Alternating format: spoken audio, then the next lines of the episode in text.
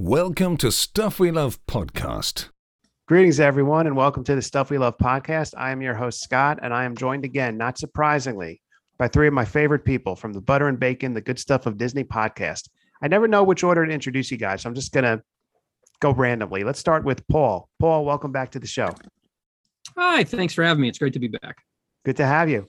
Uh, let's go, Dean. Dean, welcome to the show. Thank you, Scott. Happy to be back. Always good to see you. And perhaps my favorite of the three. No, just kidding. I don't know. I don't say. I think you went in order of handsomeness is my, my guess, but uh, no, I yeah, won't least, say that's least right. to best. I say I think I, I'm not going to say if it's ascending or descending, but doesn't uh, matter. I'll, you're in the middle. I see. I, that's why I'll that. take the middle spot. That's good. It's, it's kind of like when the Chicago Bulls with Jordan were introduced. They always ended with Jordan, and now uh, six six from the universe. So I guess uh, Paul, in this scenario, you're B J Armstrong. Dean, you're Scottie Pippen. Hey, I'll, I'll take Pippen. That, that's a Hall of Famer right there. Yeah, no, no, no, I would have settled for Horace Grant. I'm more like Luc Longley. Luc Longley. Look, you guys are all equal in my mind. So uh, we have Nick. Oh. Nick, welcome to the show. Yeah, but I'm Jordan. no, no Rodmans on the show today. No. No Rodmans tonight. You are the Jordan of podcasting. Me? It's been said many times. No, Nick. Oh, Nick. Yeah, no, no, no. I'm. No, I'm you're more Scott Skiles. Wow, that's a name I hadn't heard in a long time. Listen, uh, the, the first, well, it wasn't the first N B A game I went to, but one of the, the first one I went to when I was in college mm-hmm. was the uh, Washington Bullets up at the Boston Garden. Wow. And uh, I was I was a Scott Skiles fan, and so it, the game was perfect. The Celtics won, and Skiles had a triple-double. Mm. Wow.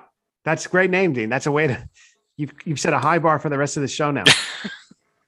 Uh, an N B A season will be officially starting soon. We got sports overload right now with baseball playoffs, football, hockey, basketball, so much going on.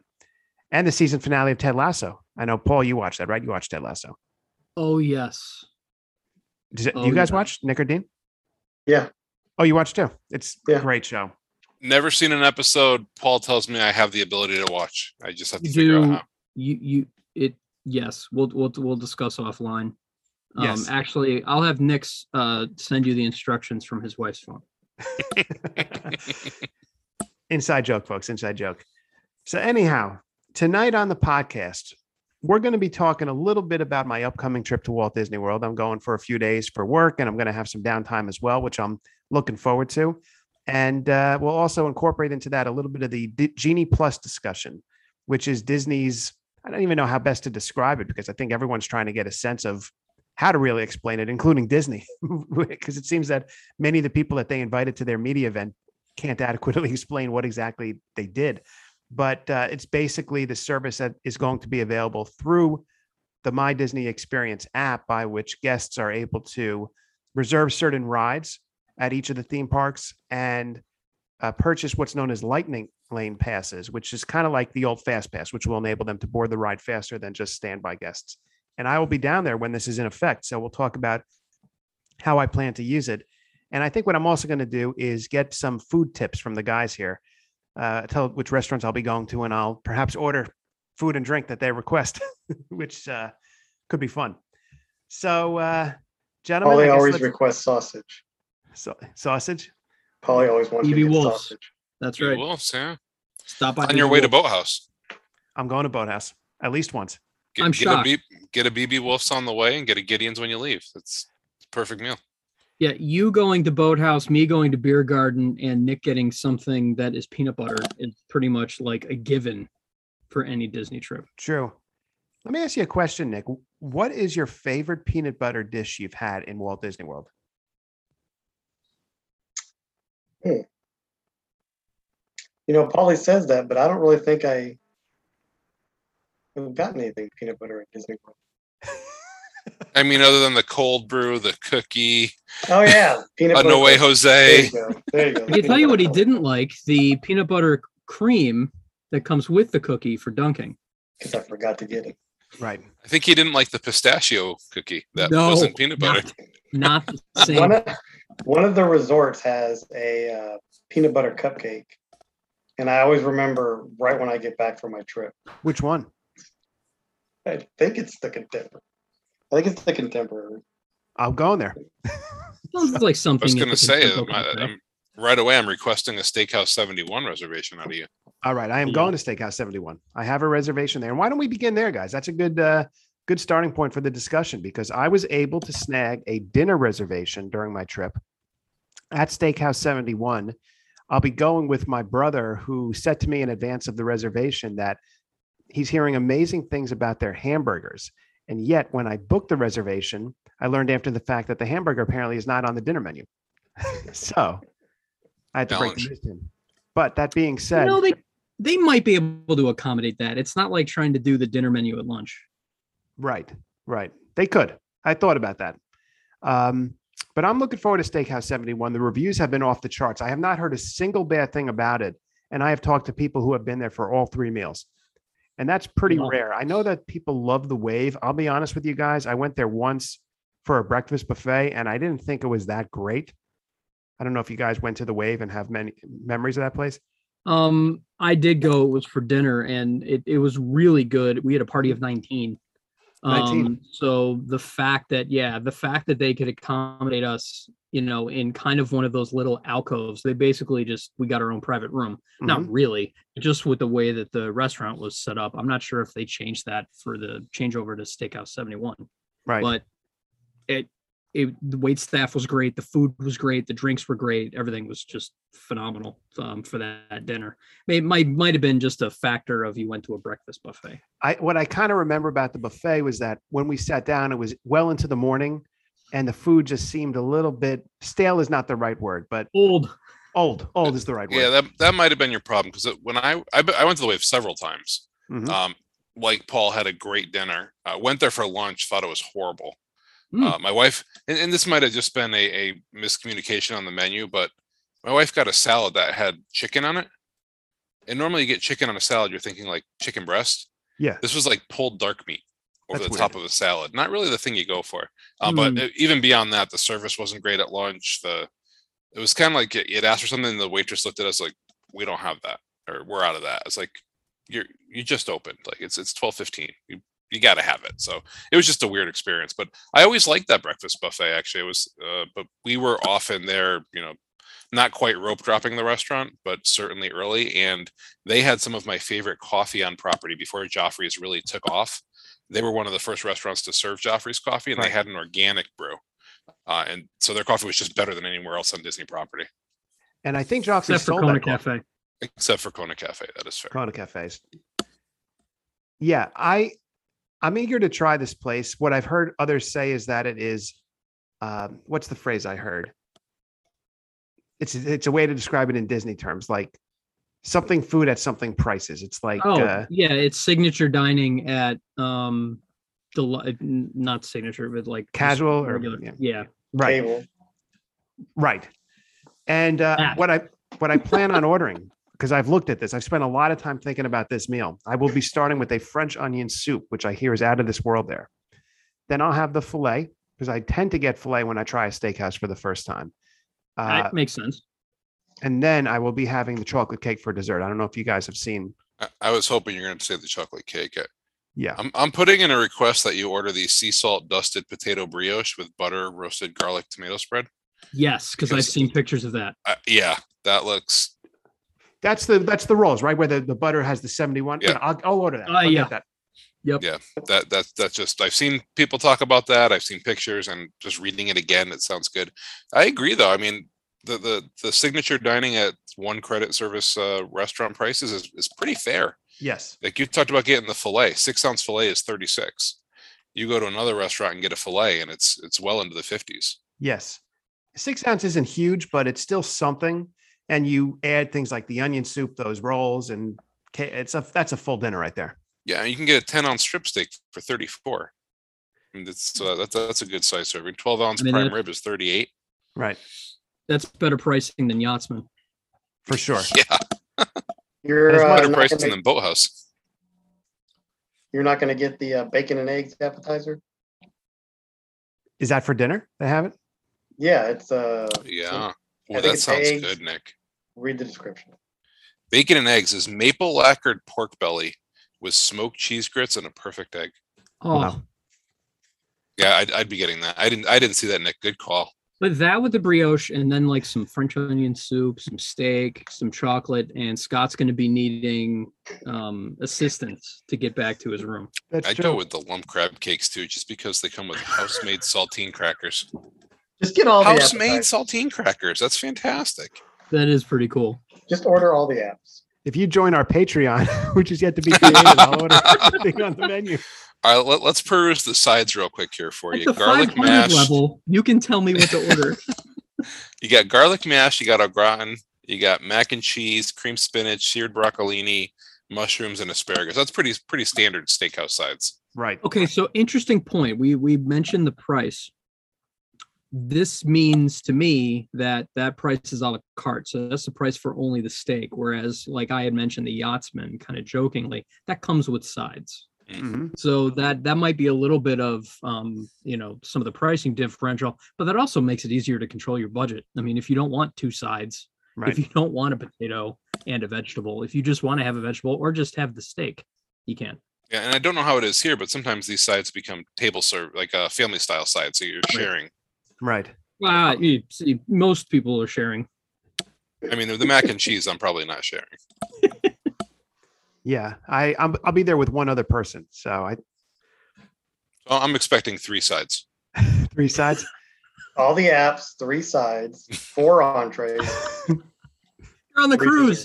Desserts, three desserts. Where are you going on vacation, Scott? Steakhouse seventy-one. That's right. But no, somehow I'm looking forward to this place. Five hundred dollars. Yeah, and he's bringing the Canon and a couple tripods. Just to make sure he gets the pictures That's right. True. The, the cheeseburger is on the uh, kids' dinner menu. Oh, really? Yes. I mean, it's a kids' burger, but you right. You may have a shot if the burger's that good. You may have a shot at ordering it. The burger, I heard, is fantastic. I've heard several people say, and I've seen photos. It's out of this world. I just for dessert, I'm going to get the burger. Oh, they have a prime rib sandwich too. I bet you that's last night's leftover prime rib turned into a sandwich today. It doesn't matter though. No, no, that that's a good thing. Oh. I'm not saying that as a negative. Yeah, that's like when the when restaurants turn that into a hash the next day. It's the best. Mm, that is good. Yeah. Speaking yeah, of which, don't they have at Steakhouse seventy-one for breakfast what they call Walt's hash, which is like prime rib and eggs and potatoes? It's, it sounded amazing. I, I think something like that. It. I don't think it's for the. Well, I mean, not that we're discussing it on this show, but I think that was part of the fiftieth anniversary where they had like the Walt signature dishes. I think sure. that's what got added to this restaurant. Yeah, um, but it, it, it is there from the breakfast menu. Correct. Walt's prime rib hash. You're gonna have to go back for breakfast, Scott. Don't be surprised if that happens, but a place I will be going to for breakfast is uh, Boma, which I will mm. be going to for the first time in a while. And I'll be trying a place for the first time, which is over at uh, the Yacht Club. Is it Artist Point? Is that the one at Yacht Club? No, that's at Wilderness Lodge. That's yeah, Wilderness Lodge. Ale and Compass. Ale and Compass. Oh, yeah. So I'm looking forward to trying that. I did have another question for you guys. I want your advice on this because I'll be going with my friend Joe on Friday night to the Boathouse, and we were debating what we're going to order for the entrees. And I said, I may get a steak. And he said, well, I, I want seafood, but I don't know what to get. So then I was thinking, okay, if you go to the Boathouse and for your entree, you want seafood, what should I get? Because I've had almost everything on the menu for the entrees, but I don't know what to get. And I wanted your opinion. If you were getting something from the seafood menu, what you would order. Keep in mind, I had a crab cake and a lobster roll on my last vacation there. The lobster roll was amazing, by the way. It's, it's a life-changing lobster roll. That, that would have been my first suggestion. I, I'm to... willing to get it again. It was that good. I normally would like to change it up and try different things, but I may get it again. It was a pretty good lobster roll. I mean, I'm always a sucker for seared ahi tuna. Yeah. So I'd, I'd probably go with the tuna. Mm-hmm. I was actually, I mean, if, if you're going pure seafood and just having like a seafood menu completely, mm-hmm. I might start with the poke bowl, the yellowfin tuna. Yeah. Um, because that that always looked good, and I haven't had one there. Um, but if they're giving you sushi grade tuna, you kind of got to jump on that. Um, if you're a fan of that. But um, you know, and this is going back maybe to my own childhood of traveling and stopping at Friendly's. Um, Dean's going to laugh at this. Fish and Magic. No, the Atlantic clam strips. Oh, uh-huh. Sure. Um, Not a bad call. You know, I mean, it, it's it's technically an appetizer, but if you know, it's one of the I th- I like Boathouse is one of those places where you can get like three. You know, like Nick was saying, get three or four appetizers, yeah. and and maybe that's your meal if you're gonna do seafood. Um, me personally, I probably get the steamed clams. Steamed clams is garlic good. Butter, white wine, and garlic crostini. Oh, they have mahi tacos too. If you wanna, my wife not had go them. Pure They're seafood, good. But go see- seafood inspired. I, I think my full seafood menu here, I'm going to start off with oysters on the half shell, mm-hmm. then get the calamari, and then go for that seared tuna. Right. And then get the burger for dessert. Mildly cheating, but the first time that, well, the only time that I went to Boathouse, I got the shrimp and andouille mac and cheese. Mm. And I, I say it's cheating because there's andouille sausage in there. But mm, that is really good. Dean, the word Oscar appears on this menu. That's yes, it does. Main lobster, tail, Oscar. This is going to be tough. Um, I really don't know what I'm going to get. I won't get the crab cake, that's for sure, because I just had that, and it's excellent, but I just, you, I don't you know. Can, you can get the lobster tail, or for the same price, you can get two orders of the mac and cheese. Right. And you, calamari was very good, and we had the gluten-free one, and it held up nicely. Those, oh, the no. breading didn't just flake off. I, not that that's a bad thing. It's just it's hard to do when it's gluten-free. Yeah, and the, no, that, that's literally what I mean. It it, it, it held together because sometimes it does get flaky and kind of crumbles. Yeah. Lobster roll for the entree paired with filet mignon sliders. Ooh. I like it. So it's a surf and turf, but in bun form. Yes. But in bun form, that's right. And for the, oh. For the filet sliders, get yes. the béarnaise sauce. Oh, okay. I will do that. Okay, just just send that money in. Send it in. Ah, it's two dollars and fifty cents for the béarnaise. I'll I'll spring for the béarnaise sauce. Thanks. Yeah, that's right. Nick is going to want you to get the um, the sliders Oscar. Yeah, that's true. Can you Oscar? So that's another whenever, place I'm going to. I w- What's that, Nick? I was like, whenever I go anywhere, I just ask them to Oscar it. Teen style. Works out really well when you're ordering omelets at breakfast. Yeah. Omelets, that would be good. Oh, yeah. Not for nothing. Another food highlight of something I'm looking forward to. I will, I will be going back to Narcoosie's, which is the good old standby. You really- You're really going to need that Patreon to come through for Narcoosie's. You seriously are. It's true. And um, I will be going to, I feel like I'm forgetting one of the places for dinner. Oh, yeah. So, Dean, you may not be happy about this based on your review, but I just booked something at City Works over at Disney Springs to hold it. And I'm going to try to go instead to outdoor seating at Homecoming. Hmm. I, I, couldn't hope, get indoor uh, I hope you get Homecoming if that's the one you want. But if yeah. not, I'd actually like to hear another experience at City Works. Like I said, the, the concept and the menu held up really well to things I would want to do. Mm-hmm. Um, it's just I'm I'm hoping it was just a bad night. Okay, the execution there. I was intrigued not, by uh, their pulled pork sandwich. I'm not hearing the Polite Pig. Oh yes. That place, Nick, I associate with you. Every time I think of it and see it, I keep remember you insisting that I go there. So it's I will so try good. to go there some somehow, some way. I will try to go there. So good. Yeah. How about, a, I, how, how about a Skipper Canteen lunch? Can we sneak one of those in? Um, I almost booked Skipper Canteen for dinner, and I didn't because it was a night where there's Boo Bash at the park. It just didn't work out. It was oh, schedule-wise. And yeah, uh, keep tough. in mind, when I'm down there, I will be doing work during the day. So I needed to do it at a time where I was able to fit in my schedule. So I mean, um, will you though? Uh, oh, yeah, no, no. These are this is legit. This is legit work. Scott, resort restaurant, resort Wi-Fi, V P N. You're good no, to go. This is meetings. These are these are meetings that require me to be yeah, physically present. So you're, you're in a corner. Scott, uh, I, I've seen people take meetings from football games. So oh, that guy is is oh, a legend. Yeah. Paul, will you tell our listeners about that, please? Yeah, so it, very fleetingly, there was someone who I guess had tickets to the Monday Night Football game that's in Baltimore, and he works on a his work schedule is West Coast time, which means he was still technically at work for a call that he was on, but he had to go. I mean, he, he had to go to the game. So what he ended up doing was he had this portable green screen that he had some kind of contraption like a backpack It was behind him. He had his laptop on a homemade P V C frame in front of him that kept him still, like it was a Steadicam, but for his laptop screen. And so he was on a Zoom meeting at the football game, green screen in the background, fake background, and he's eating like this giant hot dog, and his team members are just like, really? Are you really doing this? Are you really doing this? It, the guy's a genius. I don't he's think a role model. I, he's a role I, model. I don't think I would have the stones to pull that off. Somebody like that is is worthy of having his own podcast, and we don't even deserve to be on it. I, I yeah, I'd agree with that. I'd agree with that. Nick could be on it. Well, Nick is Michael Jordan of podcasting. Right. That's so, true. That's true. Um, right.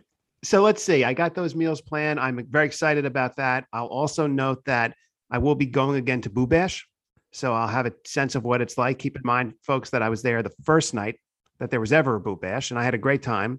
I'm curious to see if it's pretty much the same thing. I'll, uh, I'm interested to see if the capacity is different from the first time that you went. I will definitely let you know. Um, less or more, you know, yeah, whatever it is. And then I will be going, which I'm very excited for, to Halloween Horror Nights over at Universal Studios, which is one of my favorite theme park events. Um, I don't know if you saw this in the Twitter sphere, but uh, apparently last weekend at Horror Nights, things got a little bit out of control. And there were scare actors who were apparently assaulted by several guests, and people were punching plexiglass that's in place there, which I'm not happy to hear about. This is very disturbing. And I'm a little bit uh, hesitant's not the right word, but I'm really hoping that security will be beefed up, because I've had very good times there. It's always crowded, but I always feel safe. I'll be wearing a mask still and taking precautions, but I'm, I'm really hoping they do what's necessary to make it a good event for everyone. But I'll be going there, and I'll report back on that. Uh, so those will be two of my Halloween-related highlights for the trip. That's cool. I know people that are working Horror Nights, and I'm going to let them know that you're coming. thank, thank you. Yes, I love it. I, I love being scared at that stuff. I, I really, it's awesome. It's so much fun. Have you guys been to Horror Nights? I've not. I've not done a single haunted thing since college in Kansas City. Okay. That's I went a lot in, of fun. I went in twenty nineteen because I had to see the Ghostbusters maze. That was great, right? Yeah, it was really good. And then there was, with Meg. Yeah, I went with Meg. There was another maze, um, and there was like three or four frat guys in front of us. And um, there was, you go through like a graveyard, and there was a bunch of like spray painting on the uh, wall. Mm-hmm. And one of the things was uh, sixty-nine was spray painted on the wall. And uh, the guy in front of me, one of the frat guys, goes, look, guys, guys, sixty-nine. And he pointed to the wall, and they're all laughing. And I started laughing. And then the scare actor came from a, the corner right as they passed. I was laugh, still laughing at the sixty-nine. And the guy jumped out, scared the crap out of me. That's awesome. I felt like I was set up by those frat guys. It's they actually were scare actors. They just they just walk through and they distract other guests. They distracted me, and this guy just jumped out and scared the crap out of me. It should be a lot of fun. I'm excited about it. And then uh, we'll see what the week brings. We have some downtime in between those meetings, those real meetings. I'm not making up. Meals. Every every one of those meetings around two o'clock, Scott says, I have to go to the bathroom and leave. And then, after about thirty, forty-five minutes, they're like, he's not coming back, is he? Oh, I just remembered. All of a sudden, I didn't Scott's on mute and his Scott's on mute and his camera's off. This is, this is, you guys are, are, this is false information. There is no computer. There's no camera. This is, these are in-person meetings that I'm yeah, that's why, missing. That's why he's excused himself around two. And then they're going to wonder where he went. Uh, and in terms are you, of. Are you meeting with Damaro or Chapek? Oh, Damaro. Damaro. Okay. Okay. Or Demel. Demel. Yes. Josh Demel. Josh Demel. I'm meeting with him too. Yeah. Chapek doesn't doesn't get out of bed for Scott. Oh, it's gotta yeah, be someone, no, a V I P. Gotta be no, a real would, V I P for Chapek to go to the meeting. He would meet with me You'd if I paid it. for it on Genie Plus. Yeah, that's the that's, that's true the too. Speaking yeah, of did which, you reserve your experience? I, I mean, that's uh, a think good it's too early to talk about Genie Plus. Genie Plus. So here is how I intend to use Genie Plus. Okay, I'm going to make a statement, which is that I. I give Disney a lot of leeway with what they do. I, I think they get criticized way too much. by their fan base, as we all have talked about on the show before. And I will say this, I, I understand why people are complaining about certain aspects of, of Genie Plus. I'm not saying I agree with them, but I understand it. With that being said, I was thinking about it this morning, and I was thinking, okay, if I wanted to pay to go on Rise of the Resistance, I will get up at seven a.m. the day that I'm planning on going. I'll log on. I'll try. And it, I just was thinking about the whole process. And even for me, a Disney World veteran, it was beginning to get a little overwhelming. Like, I wonder if this is too much. And maybe that's this is that's because it's the first time I'm thinking about it. Paul wants to say something. You, Paul? Yes. I, I I will throw the flag, much like it's Sunday Night Football and it's the Bills and the Chiefs, um, with thirteen Whatever. accepted penalties. Um, you get up how many days in advance of your trip to make dining reservations online? But you yeah. won't get up. You're going to be up at seven anyway. All you literally have to do is open up your app and reserve a spot. Yes. That's all you have to do. And there aren't going to be a limit of spots. Dean? It's. No, yes, let, have let, to let, do let Paul it. finish, Dean. Let Paul finish. But Paul, you don't have to do it. Right. That's the thing. You don't. If you don't want to use Genie Plus, just. You don't have to. It's you okay. Just wait in the line. You just yeah, wait in line. But if go, you want to rope be drop sure, the ride. Yes, if you want to be sure to not have a what seems to be a steady seventy-five minute wait, which for a fairly new ride, I mean, you know, you go to you go to Space Mountain some days it's seventy-five minutes, um, particularly when Dean and I have gone at Fourth of July and Christmas, respectively. Um, you know, seventy-five minutes for the top of the line newest attraction. Technically, Mickey and Minnie's Runaway Railway is newer. Yeah. Ratatouille. Ratatouille is just now open, but you can't get a Genie Plus for that because it's got the boarding groups, um, which I'm not a fan of. But to Dean's point, no, you can. You don't have to. You can just wait in line and ride Rise. You can buy. And honestly, if you want to do it more than once, that's what you have to do, because you can only get one Genie Plus reservation. Right. I think Rise. Ratatouille will be on Lightning Lane next week, right? Yeah, it'll be on. It'll be one of the paid ones. Yeah. Individual. What's it called? Attraction. Well, I mean, currently, yeah, currently before all this stuff, it's the boarding groups. But so I think they're doing that. You guys make good point, and, and I, I didn't think about it like, like that, and I, I I agree with you.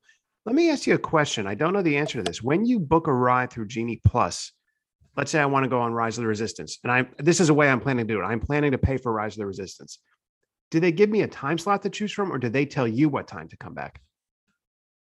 Or do they not even give you a time?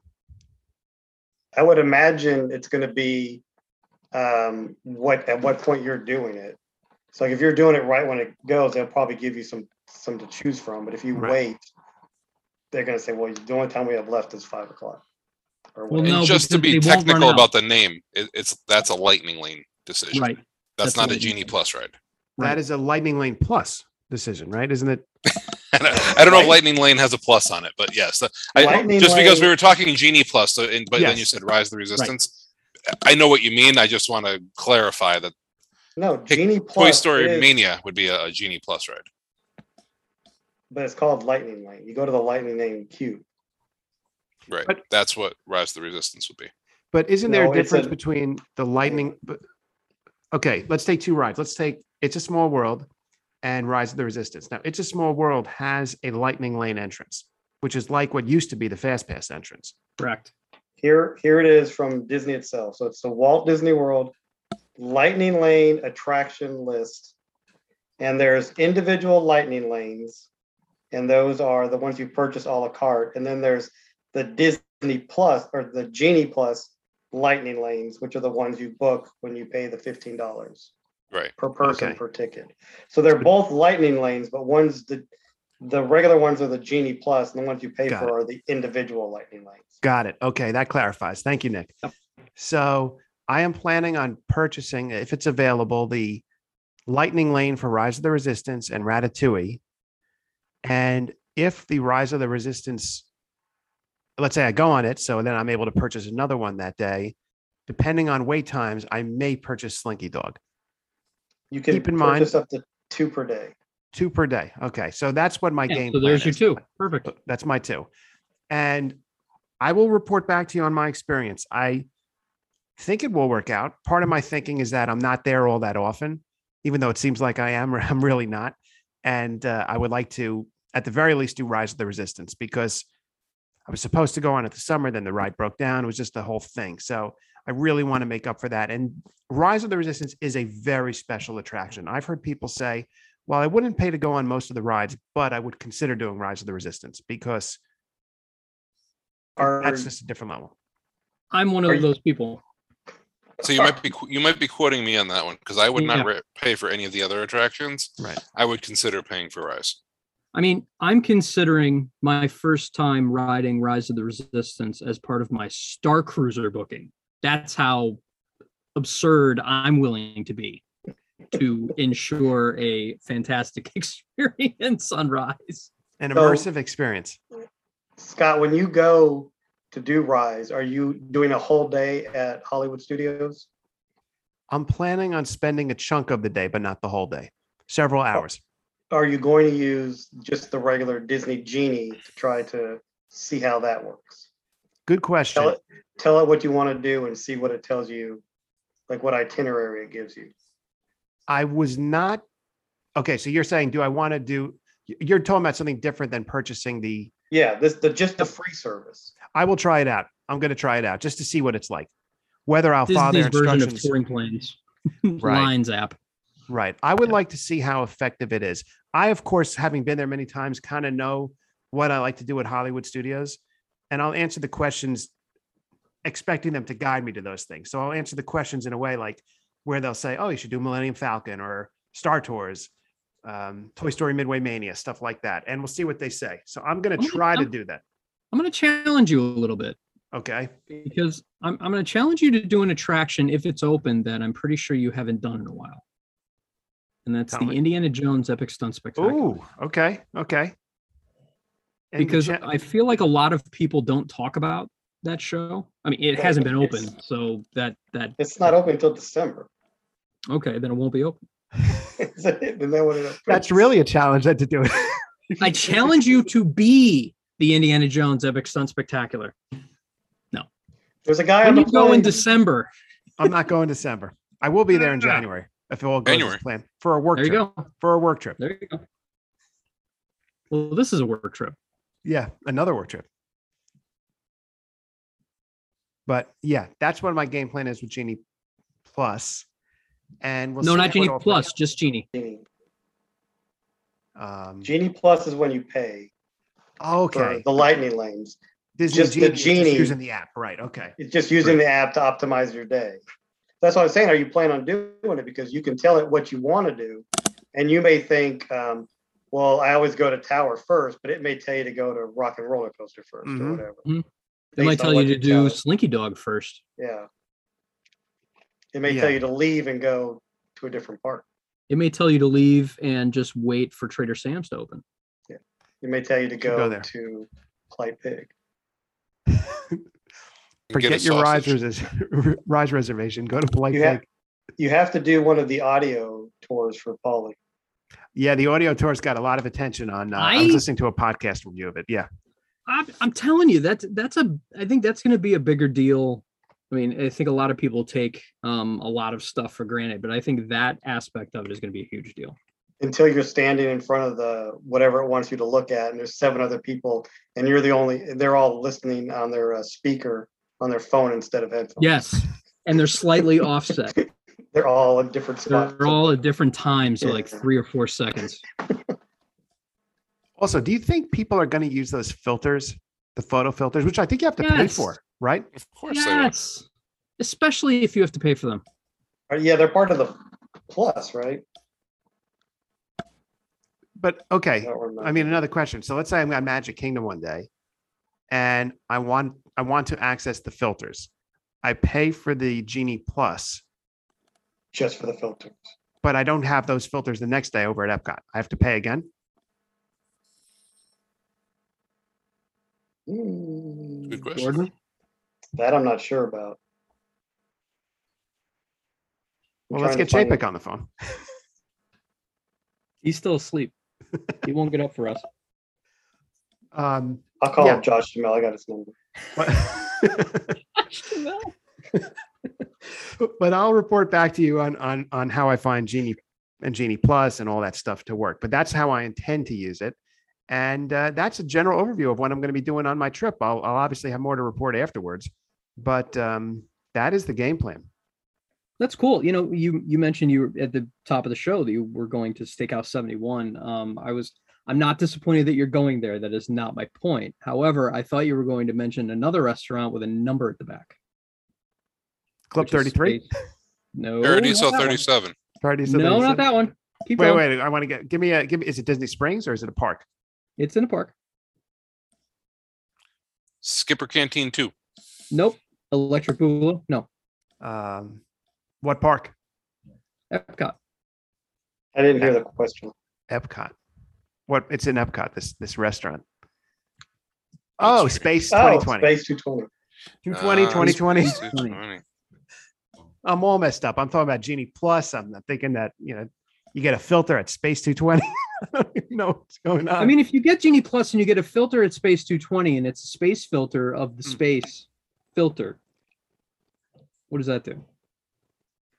Blows my mind. So it's interesting you mentioned that because I'm going to dinner at Trattoria Al Forno over at the Boardwalk, and we're going to go to Epcot that night. And I was, I'm, I'm constantly checking for a Space two twenty reservation and nothing's coming available. So whereas Steakhouse seventy-one, there is, at least as of a couple of days ago, a good set of reservations available. Nothing for Space two twenty, for lunch, for dinner, for anything. Can you walk up and just go to the lounge? I thought about doing that because I did hear that they have good drinks and good seating by that bar lounge you area. Run the risk of, you run the risk of there not being availability. Right. Because I, I think it's a little bit like Trader Sam's. There's only so many seats and they'll only let so many people, and there's no standing room in Space two twenty. So, you know, sitting at the lounge while they have an expansive amount of tables and bar seats, I mean, it like any other restaurant's limited capacity. They're not just going to, oh, I'll bring a chair over. That's not how it's designed. In space, no one can hear you stand. That's right. Somebody made an interesting statement on the Diz Unplugged podcast. This person went to Space two twenty and said it was good and that she liked it, but she doesn't think it's going to be one of those regular restaurants they go to. Put aside availability, just even if there was availability, it would be a special occasion type place. And then I was thinking about it, and not even, of course, not having been there, I kind of got what she was saying. And I think that a place like Steakhouse seventy-one could become a repeat visit type of thing. I'm not sure how many repeat visitors Space two twenty will get. Just a thought. Paul? Yes. Uh, me, I will be a repeat visitor. Repeat visitor. Um, yeah, I, it, I I get that point too. You know, it's kind of like any of the restaurants that are truly a novelty. Um, you either want to experience it once, and then it might it might get not that it gets old, but you know how if I were to do Hoop-de-Doo three times on a trip, hmm. I love Hoop-de-Doo. Probably the third time, I'm going to be like, okay, I'm I'm kind of done with Hoop-de-Doo. Mm-hmm. Similarly, you can't sit for more than one loop in Sci-Fi Dine-In. You really can't, because then you get, oh, I've seen this part of the video. Mm-hmm. Okay, yeah, I'm ready to go. You know, and I think Space two twenty's whole thing might be a lot like that. Fair points. Which might be why people don't do Indiana Jones Epic Stunt Spectacular. Because if they've seen it once, they kind of feel like they don't need to see it again. Yeah. Even though it's a great show and not yeah. open. I've only actually ever seen it once. What? I'm going to get you up on stage. In nineteen ninety. Wow. I'm totally going to get you up on stage. In nineteen ninety. It's been a while. That's before Full House cool. even went there. Right? Yeah, I beat, I beat the Tanners. So why do you think that Space two twenty wouldn't be a repeat destination? I could see particularly families with kids who are really into space, which is a phase that quite a few kids go through, mm-hmm. that being something they want to go back to again and again. And some don't leave, like me. Yeah. I mean, I I don't know who it was you were listening to. If they are a, a an older couple, either with children out of the house or don't have kids or anything like that, I can mm-hmm. see that perspective. Right. But if you look at it through the eyes, and I'll just be completely biased and say through an, the eyes of an eleven-year-old boy, my son can't wait to go there. And mm-hmm. as soon as we're done with it, unless the food or the experience is completely disappointing, mm-hmm. he's going to want to go right back. I yeah. think that the reason I thought that was two things. And by the way, I'm very, I'm not saying that I won't be a repeat visitor because I'm very yeah, no, no, excited no. to try it. Yeah, what, what you know, wasn't yeah. yelling at you if I sounded impassioned there. I'm just thinking about it and thinking I, I believe your age and your life experience has a different impact for mm-hmm. that, that theme of restaurant. I wonder if William Shatner would go there now that he's been to actual space, or would it be a letdown? He's been to the edge of space. So uh, here's why I thought it may not be a repeat visit. Two things. One, uh, like Paul mentioned, the idea that people may not feel the need to see the liftoff into space again and see the whatever happens outside the windows that they have in the restaurant. I'm using windows in quotation marks. So they just may not feel they need to keep experiencing that. And two, I think it is pricey uh, for a price fixed menu. Now it's not, you know, coming from the tri-state area, it's not shocking, but you could see why it is expensive. And I think that people may feel they maybe could get better value for their money elsewhere. I haven't heard, for example, the rave reviews for the food at Space two twenty, like I've heard at Steakhouse seventy-one. And for people that follow this stuff, they may be more inclined to go to a place on a repeat visit like Steakhouse seventy-one, where they know the food is going to be fantastic. Although I've heard rave reviews from everybody that has gotten it, the lobster in a bowl. Mm, okay. Just shocking to me that of all of the menu items, they said that that lobster in a glass bowl, A, it's way larger than you think it is. And B, it is all lob, like it is a solid, giant, enormous piece of lobster. Let me ask you so, a you question. Know, it's one of those, yeah. No, no, no. I don't mean to interrupt you. Oh, you're done. So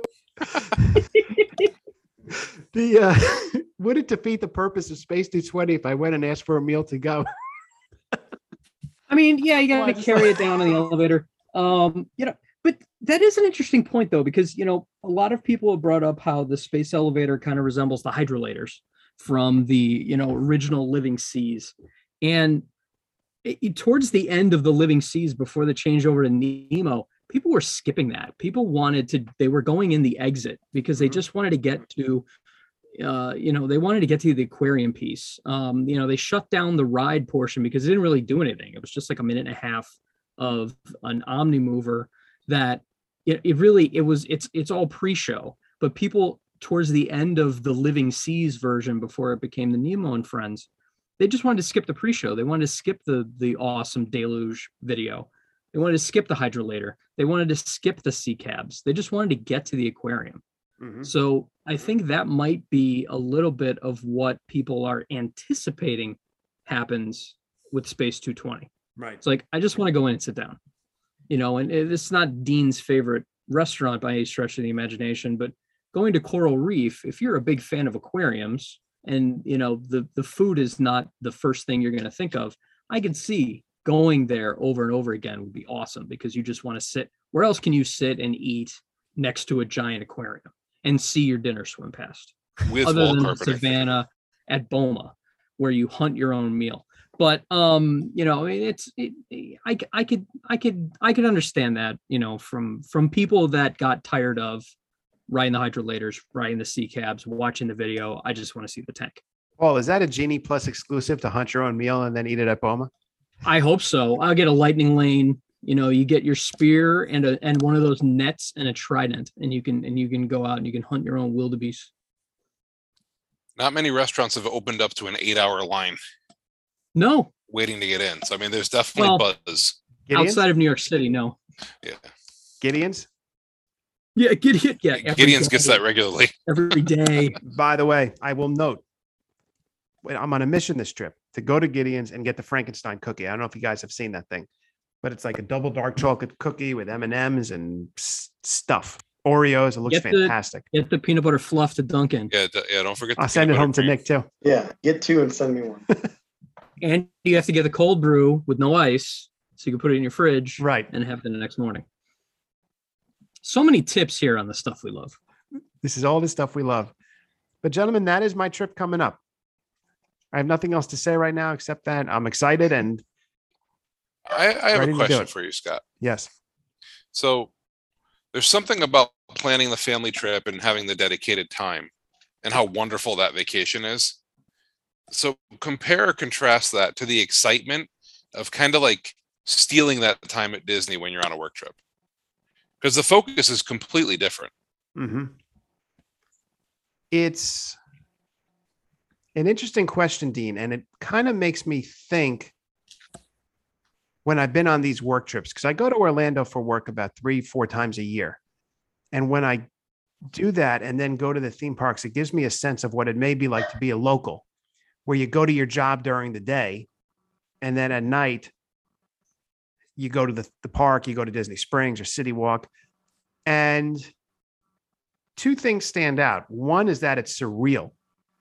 It's always surreal to be in Disney, but it's very surreal to be doing work stuff and know that you're ten minutes away from being in Epcot or something like that.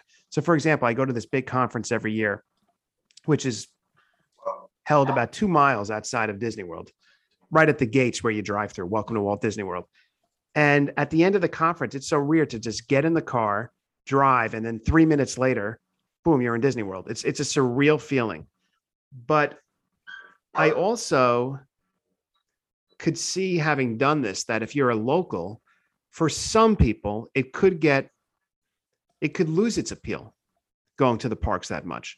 Because even for me, I'll admit, on a trip maybe a couple of years ago, pre-COVID, by the last night, I thought to myself, you know what? I'm ready to come home. I feel like I've done what I needed to do. I know I'll be back. I had a great time and this was fantastic, but I'm here. Okay, do I want to go back to Magic Kingdom tonight? Because I've done that now several times this trip.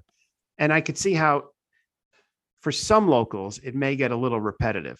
It's just a very different experience. It's kind of like when you're there on a vacation with the family, you're immersed in that world all the time. Here, it's that weird balance between work and the and the vacation experience. It's not, it doesn't feel like a true vacation. It just feels like you have great fun time at the theme park in addition to the time that you're working.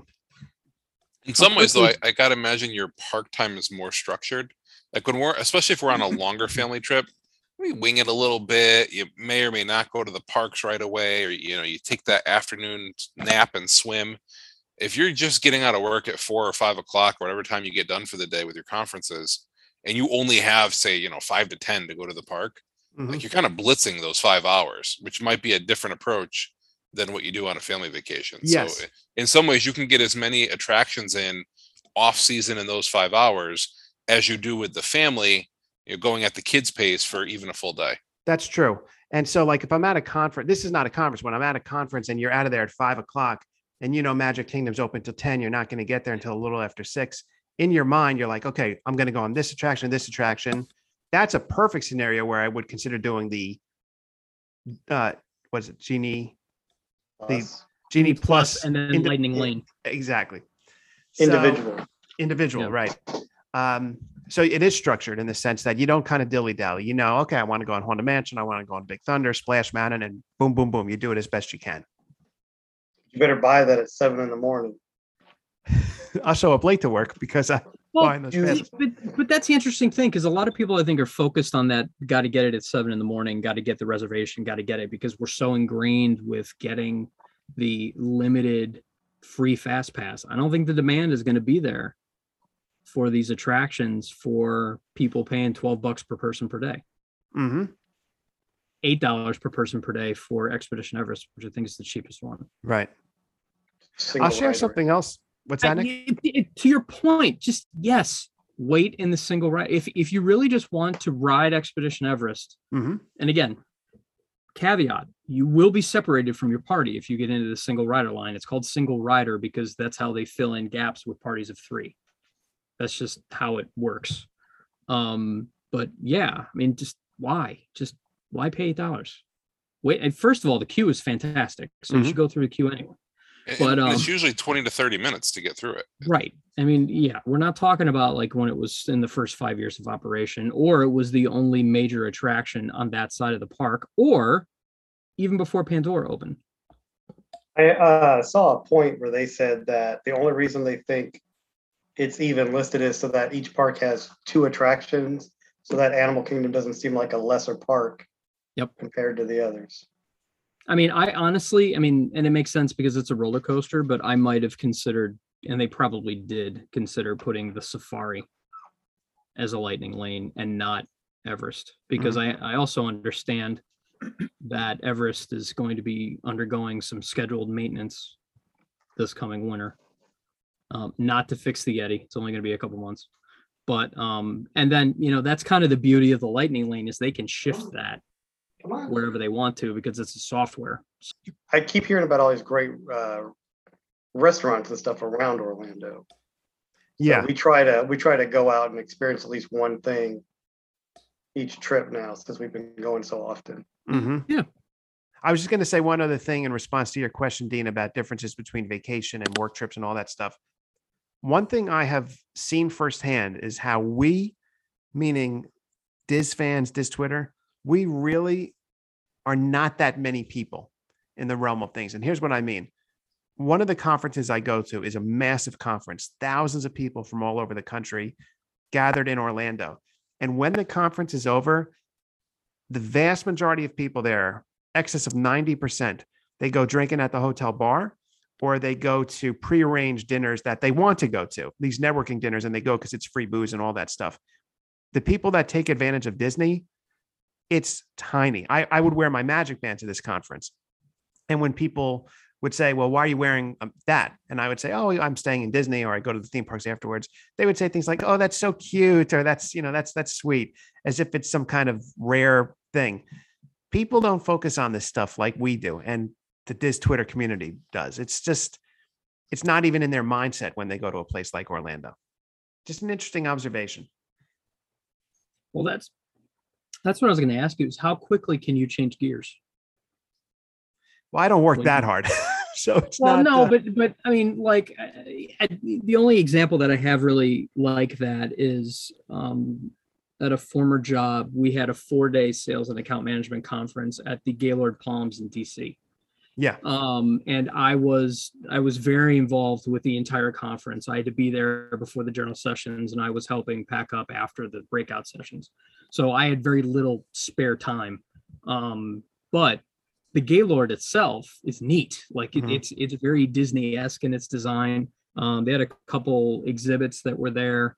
Um, it's before they put in like the Ferris wheel and stuff inside.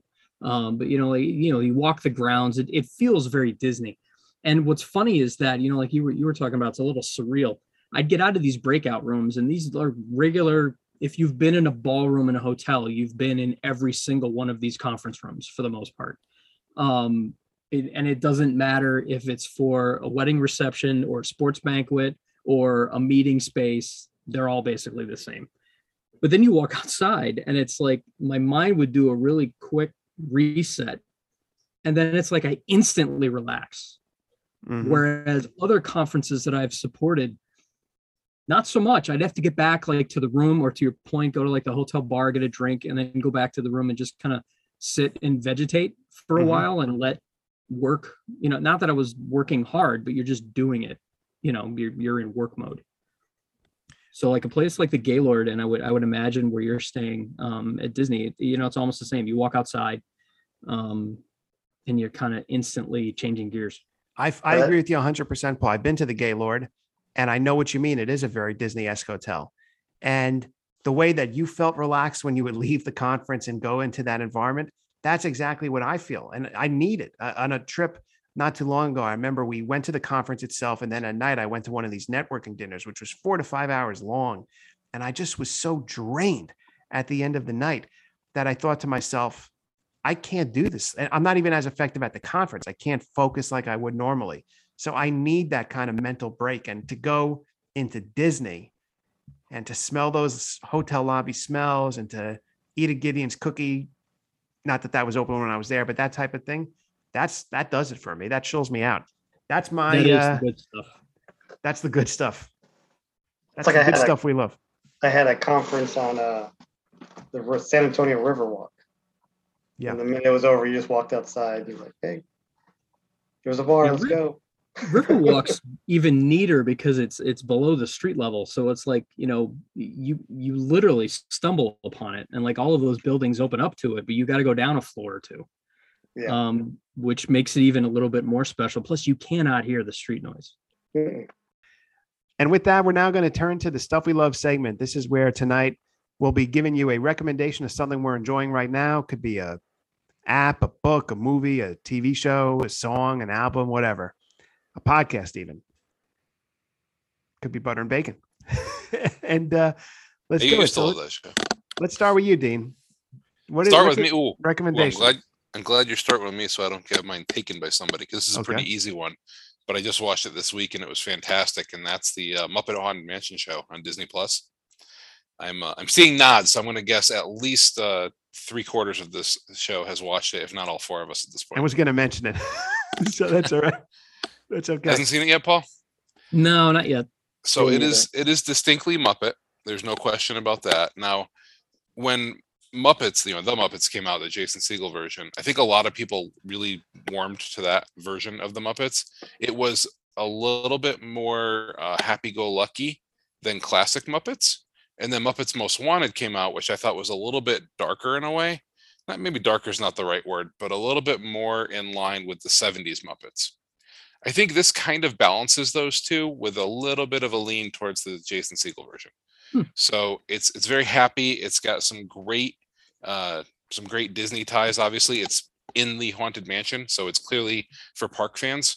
Um, we were maybe a third to halfway through the show. My son looked at me and goes, "Wow, Dad, if you've never been to Disney parks, you can't appreciate this." And he's absolutely right. Mm-hmm. Um, it's still fun Muppets, and you'll like it, but there's so many gags in there that are related to the Haunted Mansion and related to the parks that uh, if you're an avid theme park goer, or even just familiar or had a recent trip and you like the Haunted Mansion, it's a great show to watch. I loved it. I thought it was a lot of fun. I agree with everything you said.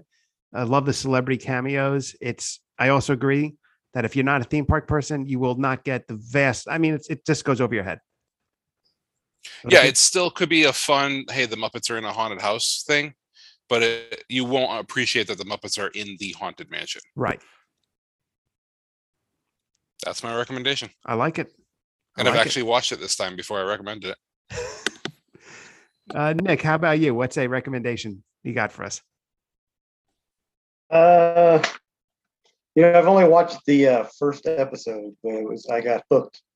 Is the uh, show on Hulu, the uh, uh, Steve Martin and uh, Martin Short, Only Murders in the Building? Yeah, oh, I want to watch that. I watched the first episode; it was really good, but uh, I haven't I haven't watched the rest of this. I think it just ended actually, so I think all the episodes are available now. But I, I really want to get into the rest of that. But the first episode was really good.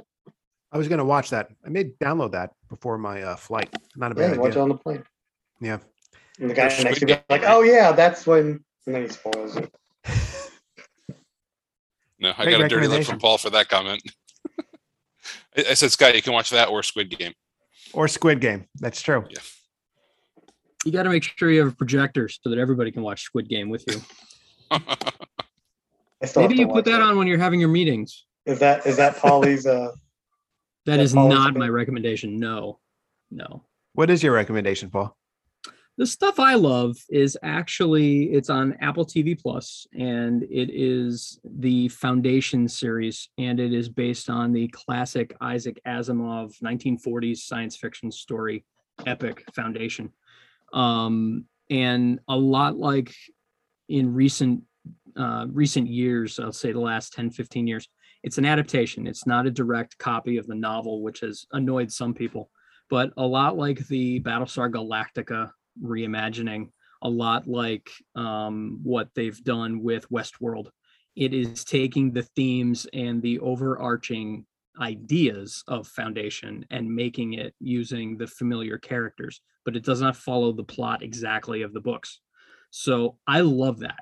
I, I the world building is phenomenal. I like the the whole um, the idea that the acting is great. Um, it it's just it's it's gorgeous, and it's it's the first I, Foundation was the first sci-fi novel I ever read, so that's got like a you know special place in my heart. It was the first time that I actually read something. And I was young. I was like maybe seven or eight, um, where I read something and I was like, wow, you can actually create something with words.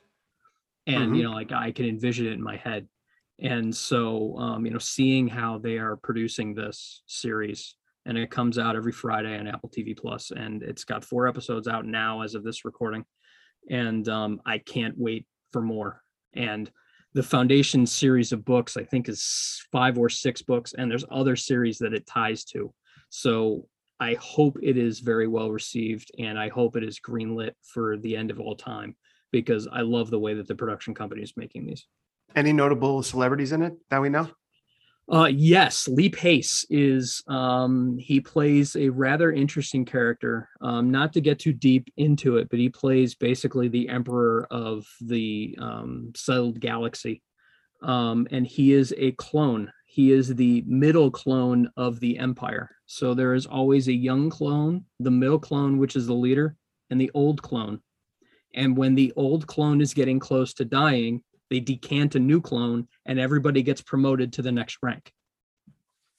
Mm-hmm. So the older two are there to help the youngest one learn what they're supposed to do, but they're all subtly different. But Lee Pace is now playing his third emperor, if you can follow me. So he plays them differently because the time jumps happen in between the episodes. Right. Is so he's Roman? Playing a different character, but he's playing the same guy, if that makes sense. So it's a little bit like if you watch Clone Wars, mm-hmm. where ostensibly all of these clones are all from Jango Fett from Star Wars, but they're all different. They all have different personalities, they all have right. different traits. And right. he plays them differently, which is interesting. Um, and if you don't know who Lee Pace is, he played um, Ronan in Guardians of the Galaxy. Um, he's in The Hobbit. He is... Um, Um, shoot, what's his name? Legolas's dad, um, the elf, the elf king in The Hobbit. Mm-hmm. He was um, in Pushing Daisies. He is in Pushing Daisies. He, what's that? Thranduil. He is Thranduil. Thank you. And um, it's it's really good. Um, the other one, and he's in it. He he's kind of the genesis of the entire um, series. Uh, um, is Jared Harris, who was most recently in uh, the awesome miniseries Chernobyl. Mm-hmm. Um, and he is phenomenal as the psychohistorian Harry Seldon. Great recommendation, Paul. That's perfect. Big fan. So now, I was going to mention Muppets Haunted Mansion, but I appreciate the new... No, no, no, no. That's perfect. I will mention this because uh, it dropped today. As our listeners know, I'm a big Beatles fan, and earlier today dropped a trailer for the upcoming six-hour documentary series, which will be released on part one, Thanksgiving night here in the United States. It's going to be two hours for three nights in a row beginning Thanksgiving. And what it is, it's directed by Peter Jackson, and it is called uh, Get Back. Uh, the Beatles back in, uh, I guess it's nineteen sixty-nine, recorded the Let It Be album, and the, their experience recording it was documented on film and released as a movie, Let It Be. And it always had a bad reputation. It's been out of print for many years, but the reputation was that it showed the band breaking up, that nobody was happy when they were being filmed. And it really was kind of like a gloomy, dark movie. What Peter Jackson did was go back and watch these hours and hours of footage. And apparently based on the trailer that was released today, and that's my stuff we love, the trailer, he created a new film that kind of tells a narrative where the Beatles are trying to record the Let It Be album by a period of time, return to a live concert because they hadn't toured since nineteen sixty-six. And that's what led to their rooftop concert at the end of the Let It Be film, which will be shown, from what I understand, in its entirety in this documentary series. And the trailer was just fantastic. The footage looks like it was recorded yesterday. And I think it's very exciting for Disney fans and Beatles fans, of which I fall into both, to have something like this coming to Disney Plus. There also was this very cool movie poster released for the film, which showed an image of the Beatles, which was taken in the same location where their first album cover was taken. There was originally going to, now I'm going into uh, inside baseball for Beatles fans, but apparently, not apparently, it was a fact that the Let It Be album was originally going to be released as Get Back. That was the name of the album. And the Beatles posed for a photo in the same spot that they posed for a photo when they took their photo for their first album, Please Please Me. And the way this movie poster looks is you have the nineteen sixty-nine Beatles, and then above them the nineteen sixty-three Beatles, which is only a difference of six years, but it's like from pre-hippie to hippie, and it's really remarkable to see. So I'm excited for all this stuff. This this whole thing is going to be a big deal. T- uh, today, the Beatles released a companion book to the Get Back documentary series. On Friday, the Let It Be box set comes out, and it's weird because if you go to Barnes and Noble and you look at the music magazine section, pretty much everything is all Beatles related, which is kind of surreal for two thousand twenty-one. But that is my Stuff We Love recommendation. I'm very excited for this. And I think it's going to be a good thing yeah, to watch po- on Thanksgiving night, along with some football. So I will I, not be watching it on Thanksgiving. I'm going to be watching Bill's Saints wow. from New Orleans. That's a quality football game. Bill's Mafia is going to invade the Big Easy. See, I only knew that because we looked into getting tickets and going. Ooh. Oh, you're close enough. Yeah. Hey, don't don't sleep on Bears, Lions, or Raiders, Cowboys that day. Uh, one of those games might be interesting to watch. I might be sleeping through both of them. Bears, Lions is a big letdown. Big you're going to be in a turkey coma and set an alarm for seven forty-five ish to wake up for the late game. Better believe it. Scott, can I can I say another thing I love? You could say as many things as you like. A twofer. This a twofer. Is amazing. When it's not gonna, no one's gonna get this. But when Scott gives his uh, stuff we love, Paulie is shaking his head feverishly in agreement, and Dean is looking off to the side like he's not even paying attention to what's going on. Dean is not a Beatles I fan. I love the. Uh, I'm probably gonna get cut too. From any future recordings of this show, but I am not a Beatles guy. I knew that. I knew that. Let it anyway, be. Is, Let It Be is what? One of my favorite albums of all time. Now, guys, I'm, I'm I'm glad they're there for Scott. I'm glad it makes him happy, and I'm glad he has a new show to watch. And Nick, I didn't know Let It Be was one of your favorite albums. That's great. Now, could... my question for you guys is: who is doing the plugs for Butter and Bacon Adventures Out There Travel? Who's doing it tonight? Ollie. I'll do the Butter and Bacon one. Um, thanks for the opportunity to join the show. Um, as mentioned at the top. Um, We have a podcast that we have a bunch of episodes recorded. I just need to edit. Um, so that's on me.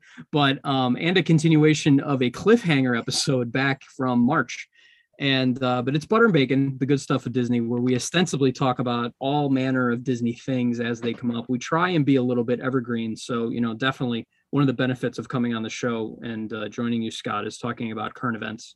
Um, so, you know, again, check us out. We're on Twitter, Butter and Bacon. And um, we're on we're on all of the podcast ag- aggregators as Butter and Bacon. Just look us on up. And where can we find you on Twitter, Paul? I am Yo Pauly N J on Twitter, and I am active. He's active indeed. Dean, what about you? You can find me on Twitter uh, at Peplock. Oh no, wait, that's not me. Uh, at CT underscore Mickey underscore Man, uh, where my username actually right now is Peplock minus minus minus minus. And uh, you can look up our travel agency at A I O T Travel. It's Adventure Is Out There Travel. We are booking uh, all sorts of fun trips, Disney and otherwise. And uh, if you need help understanding all that fun stuff about Genie, Genie Plus, Lightning Lane, the new rules of cruising, the old rules of cruising, the old rules of cruising that are now new, the new rules that are now old because they've been re- replaced by other new rules and all that good stuff. That only explains what I did on my lunch hour today. Um, but we are also booking the Star Cruiser trip. So uh, mm. lots of fun stuff going on. Um, free fee agency. Uh, Disney pays us, not you. So please do reach out and we'll help you out. Thank you, Dean. And uh, Nick, where can we find you on Twitter? I am at Nick Waymania. And uh, that's about it. Sometimes I get on Twitter. And, uh, and I'll just my uh, my name right now is uh, uh, C T Mickey Man, dollar sign, dollar sign, dollar sign, dollar sign. The world of Twitter is a is a fun place, folks. And yes, I'm Bills fans. Paulie uh, Taylor's version. Taylor's um, version. Yeah. I can't wait for that red Taylor's version coming out uh, November twelfth. Something. Can we talk about a little bit the boss move that she did when she had one of her old songs trending on TikTok? So she released her version of it. Yes. So that she would be getting the royalties, not the guy who owns the old songs. That is true. Awesome. She's like, well, oh, it's trending. Here, kids, use this. It's like, what? Yeah. It's a great song, great version. Oh yeah. And that is not a reference to ham. No. How how different does it have to be that what she's doing? Doesn't have to be different. It doesn't have to be any different, yeah. honestly. She just has to re-record it. Re-record yeah, it. She just has to re-record it. Because she owns the music, right? She just doesn't own the. She recordings. Wrote it, so she doesn't own the rights to. She doesn't get royalties from the performances of her original recordings. She only gets songwriting credit, which is pennies on the pennies mm-hmm. that the performers get. But what I found interesting, and this isn't going to turn into a Taylor cast, but she sings the song. She sounds like the, her voice is amazingly the same for the, you know, the fifteen, twenty years it's been since she recorded the original, maybe even longer. But when you listen to it after listening to some of her more recent albums, it's got a lot more depth to it. The song, like, yeah, the, the, like, it, what what do you mean has a lot more depth? You talking about the performance overall? Yeah, because you can you can hear, um, and it, and it, and it's tough if you if you haven't heard, like, her last two albums have kind of been more like story albums, right? Um, and and they're definitely concept albums. There's there's a whole through line, you know, for each one of them. And um, Folklore and Evermore are the two that I'm talking about. And after you listen to those, and then you listen to how she's performing the new Taylor version songs, there's like a layer of maturity to them yes. that didn't exist yes. to me. And it might just be in her voice. It might just be in my own mind because I've heard other songs that she's done. But it's funny how the same line has a different meaning now. And maybe it's just the slight different way that she delivers it. Great point, Paul. And I think, you know, the part of the, this is this is turning into a Taylor cast, which I will never complain about. But um, the part of the song in the Taylor's version of Wildest Dreams, which is getting a lot of attention, I guess would be considered that middle eight from a musical perspective. See you in hindsight, that part of the song. And she does sound more mature in that, that part of the yes. song. And it changes the whole thing. It, it yes. changes. Um, it's always been, let's face it, it's kind of like a sexy song in a way. And just that part of the song is it, it's much more mature even now. Yeah, it's been. I mean, I guess when I when I when I'd listened to it before, and now Nick is really sorry that this came up. um, but you know, it it it's. I think it's one of those things that when when it came out before, it was always very, like, Teen Crush, right? Kind of sound, kind of tone, kind of vibe that you get from it, and now it's more like. It's not an adult crush, but it, but it's very much a um, flirtatious, dangerous type of relationship. Right, right. It's a great version. Nick is so shaking his head. Dean's uh, tweeting or texting fighting words. I will share what Dean has texted us during this part of the show. Dean just texted that Taylor Swift is greater than the Beatles. Now, I'm not saying I agree with that. Okay. I'm not saying I, I I don't I don't agree with that, even though Taylor is one of my favorite of all time. But there are people who have serious music cred. And in particular, I'm thinking of Rob Sheffield, this music journalist for Rolling Stone, one of my favorite music, probably my favorite music journalist, who has written at length how he considers Taylor to kind of be like a modern day Paul McCartney. And I see that one hundred percent. I definitely do, in terms of not just success, but in terms of songwriting ability and strength of melodies. I see it one hundred percent. All right, folks. So this is now Paul's favorite part of the show, which is where I, from memory, tell you everywhere that you can find the Stuff We Love podcast online. So we are on Twitter at Stuff We Love Pod, Instagram at Stuff We Love Podcast. We have a YouTube page, a Facebook page, and you can write to us, stuffwelovepodcast at gmail dot com. Our website is stuff we love podcast dot podbean dot com. And if you have not done so already, please subscribe to the show and leave us those good five-star reviews, which makes it easier for others to find the podcast. And I am on Twitter at Scotty Boy four. So follow along and follow these fine gentlemen along for a lot of fun. And so uh, we're running along. So I think it's time we call it a night. Let's go around the virtual table one more time. I am Scott. I'm Paul. I'm Dean. I'm Nick. And this has been the Stuff We Love podcast. Take care, everyone.